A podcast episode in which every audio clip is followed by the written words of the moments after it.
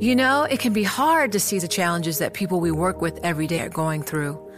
Invisible struggles like stress and burnout, caregiving for a loved one, or being misunderstood. But insight, awareness, and empathy will help us better see the issues they're dealing with. And that can make us and our companies healthier too.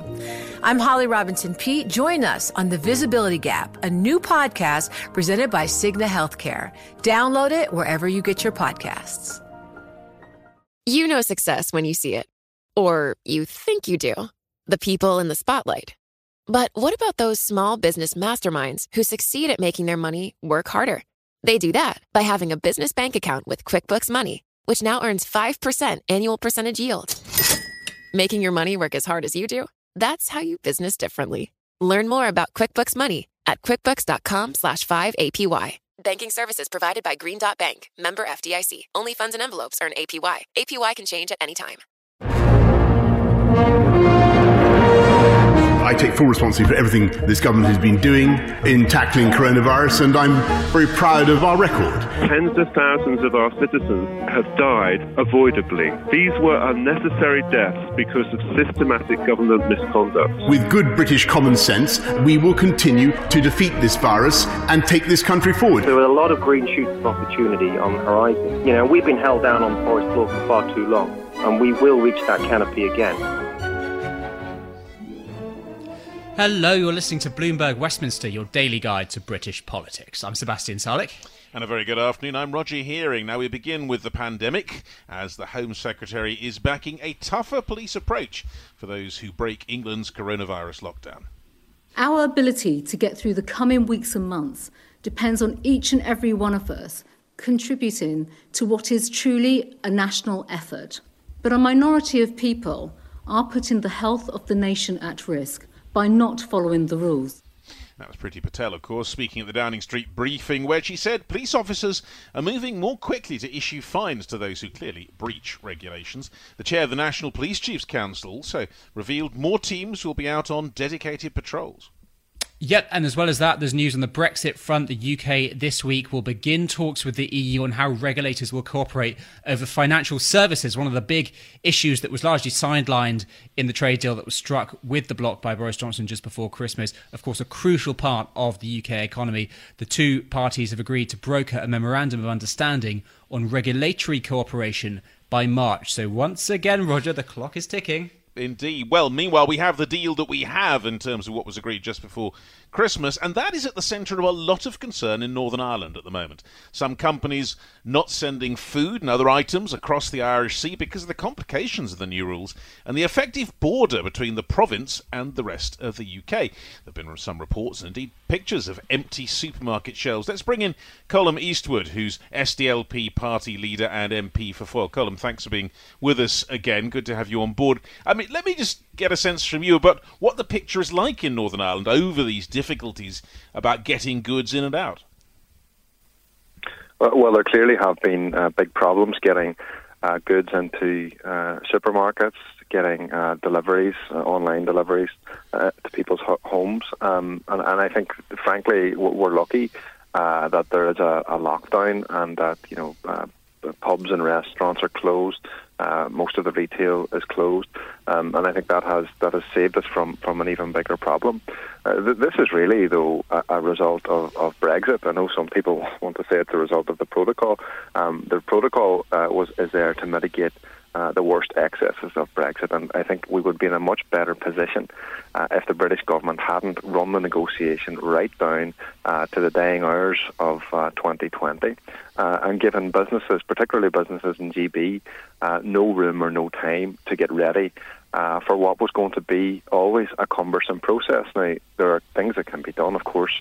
I think um, the, the, protocol is, is here to stay. Um, it is not something that we wanted, but it is a protection uh, from a hard border in Ireland uh, that is necessary. But there are things can happen. Yeah. We, we could, of course, uh, extend the grace period and allow, you know, I, I think the UK government and the EU should be speaking to all of those wholesalers and, and hauliers and, and businesses that need to that can feed in to try to make some changes to, to, to how the rules are applied.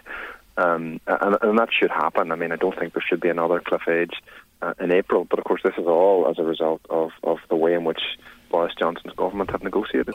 Well, well, listen. You talk about how quickly things came into uh, into force and how quickly the deal was agreed and the impact that that had on business. What about now, as things get up and running once again in Northern Ireland? Just how badly are these businesses being impacted? Well, it's it, it's hard to tell right now, as I say, because of the the lockdown. Um, but there are real, real issues. I mean, I, I've spoken to wholesalers yesterday. I've spoken to many other businesses who are really struggling, um, largely because businesses in GB uh, aren't ready for the changes, and, and we all understand why that is because they, they didn't get any time uh, to get ready. Um, but I, so I, I don't believe that the great that the grace period that people have up until the beginning of April is enough. I think that should be extended. Uh, I don't see why it wouldn't be extended. Um, but I also think there needs to be a look at specific um, areas as to how we can make this easier, how we can make trade flow easier. You know, of course, Brexit. W- w- was hailed by, by the Brexiteers as a, a great triumph for uh, for Britain that they could go and and, and, uh, and trade around the world. And what we have now is a trade deal that is actually making trade flows more difficult. Um, so all of this, uh, I think, is is a bad thing. I think Britain uh, have, uh, or the British government have negotiated a bad trade deal. I think Brexit is bad uh, for all of us.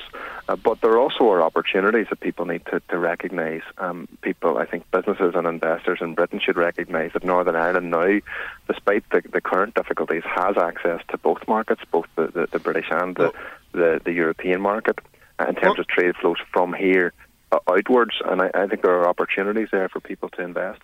Well, Colum, I wanted to pick up on that precise point, which is that you know where one door is not closed is certainly harder to get through. The other door maybe is open. I mean, people in the nationalist community might, I suppose, take comfort from the thought that that trade perhaps with the Republic can get better and easier uh, under these circumstances. And I don't know whether you see a piece by Kate Hoey, the former Labour MP and Brexit supporter in the Telegraph today, saying uh, that that she thinks uh, the province is moving further away from the union. Uh, do you agree with that? Oh, I, I, I absolutely do. Uh, I think I, I don't think any. Um, I'm, I'm not gleeful about this. I mean, we argued against Brexit. I believe that the trade should be able to flow wh- wherever it wants to, and, and that's um, uh, that, that's a fundamental principle.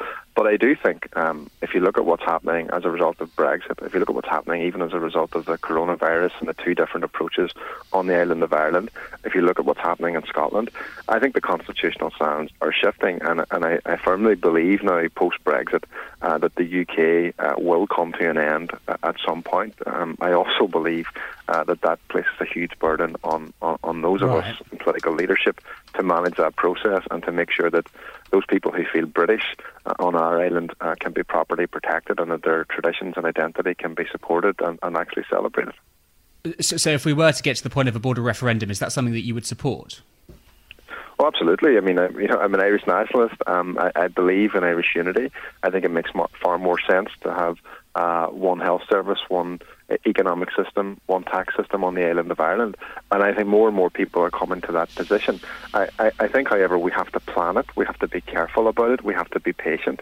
We have to recognise that there are many people on the island of Ireland, uh, particularly in Northern Ireland, who give allegiance to the British Crown, for example, and the British state, and we have to find ways of recognising and celebrating that uh, that that difference that, that we have on our island, and, and that's what the Good Friday Agreement is there to do. So the principles that underpin the Good Friday Agreement about partnership and reconciliation and power sharing have to um, be a core part of our vision for a new Ireland, and uh, and I, I, I think we're in interesting and exciting times, but there's well, yeah. a huge burden on all of us to manage it properly.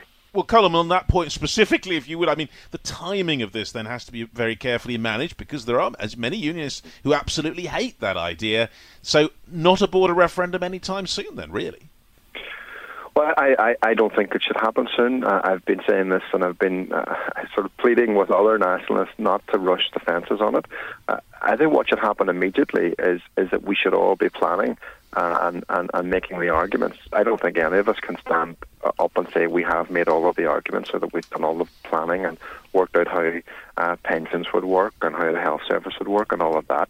The SDLP, for our part, is beginning that work and has already had uh, many kind of conversations, quiet conversations with people from a unionist British background in Northern Ireland. We'll continue those, but we'll also be publishing position papers on how a united Ireland would work. And so, uh, my my view on that has always been do the work first. Uh, have one referendum and win it. We don't want to have a, a cycle of constant um, debate about this. We want to make the argument, get as much support as possible, because yeah. it isn't just for us about winning a referendum. It's about building a country, and and if you want to build a country where everyone can feel, in which everyone can feel a full part, uh, then there's an awful lot of work to do before you, you have a referendum. I think Brexit teaches us one lesson: is that uh, if you're going into a referendum, know what you're voting for. Yeah, I mean, interesting stuff, as you say, shifting sands. That's really something we've got to watch carefully. What about the virus? I mean, a lot of the discourse uh, throughout the United Kingdom is around people not following the rules, all the rest of it. I see in Northern Ireland, the R rate is falling significantly, so the government must be doing something right over there. Well, I, th- I think there have been major mistakes made. Uh, to be to be honest about it, um, I don't think in the autumn time we locked down uh, strongly enough or quickly enough, and that led to, to big problems. Uh, then, of course, we opened up uh, at Christmas time, which I suppose everybody wanted to do. Uh, and then we've had a very difficult time, and where the the R number is dropping, the case numbers are dropping quite rapidly, thank, thankfully. But we're we're still kind of waiting on the big surge to hit, because as we know, there's a lag in terms of hospitalisations. So I think the next couple of weeks will be very very difficult for our health mm. service. So, and I think the reality now is that, that we all know until uh, you know, a large number of people are vaccinated, particularly the most vulnerable, uh, then we need to we need to stay locked down. We need to stay how away is, from each other, wear a mask, and do all that. Br- briefly, Colin, because we're running out of time. How how is the vaccine program going? It's actually going very well. Um, I think we're well ahead of most other countries, uh, and that's good. Uh, we will keep keep a close eye on it. Obviously, uh, there are very mm. specific dates uh, um, for the next uh, few weeks. Uh, it gets a bit more blurry after that. We hear about spring and summer. We need, I think, we need more answers on how all of that will Uh, will roll out. Um, but we're keeping a very close eye on it. I think if people uh, do what we we all know by this stage we need to do, we can keep people out of hospital uh, until we get everybody vaccinated, and, and then we can finally get back to some level of normality. You know success when you see it, or you think you do. The people in the spotlight athletes, actors, artists. But what about the people behind the scenes? You know, the ones who make it all happen the lighting engineers, the sideline photographers, the caterers.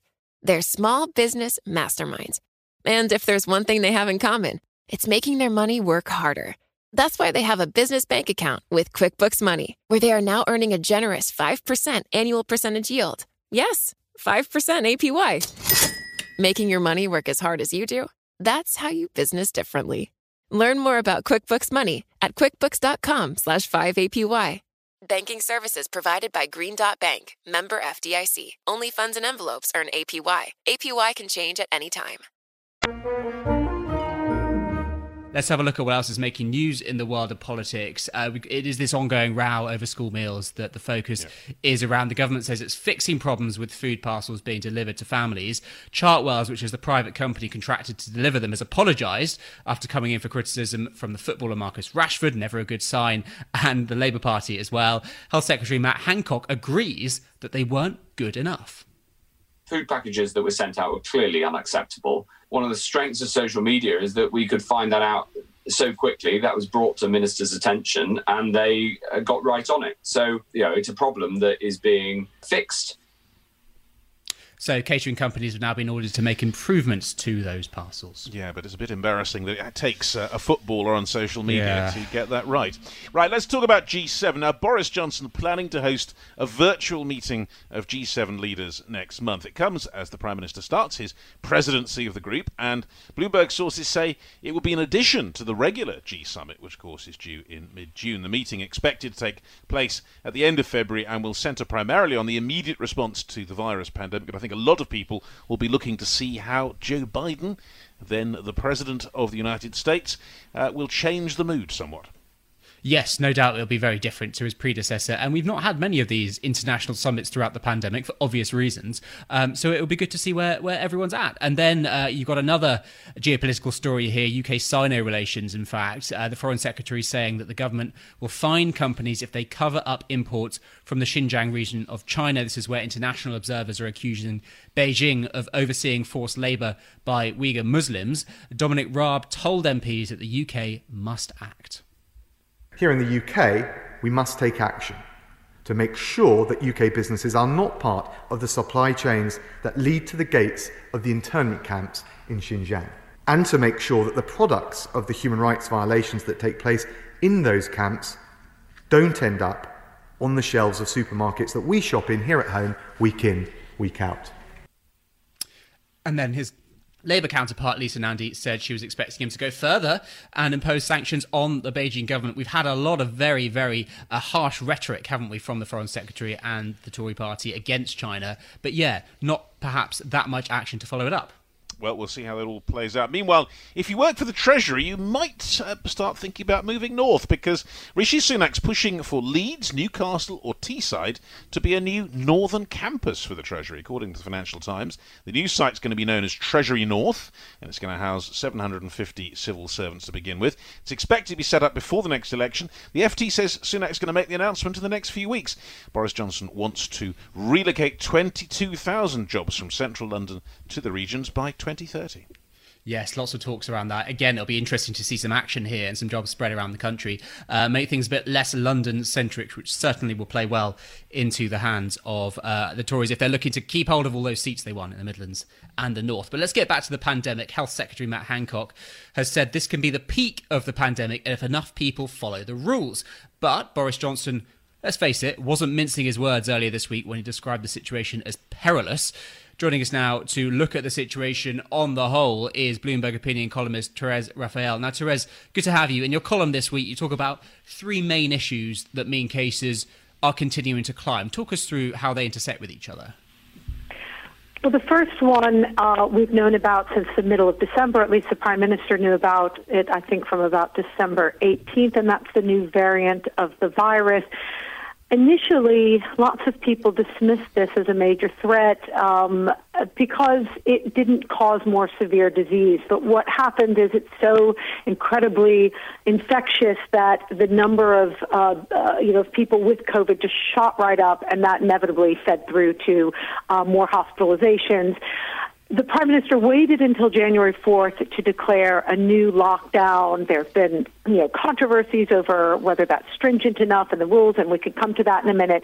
But you know, basically, we've had the new variant. We have a new lockdown that's not as strict as the one we saw in the spring, and we also have, you know, we've been talking all along about lockdown fatigue and will people comply with the rules?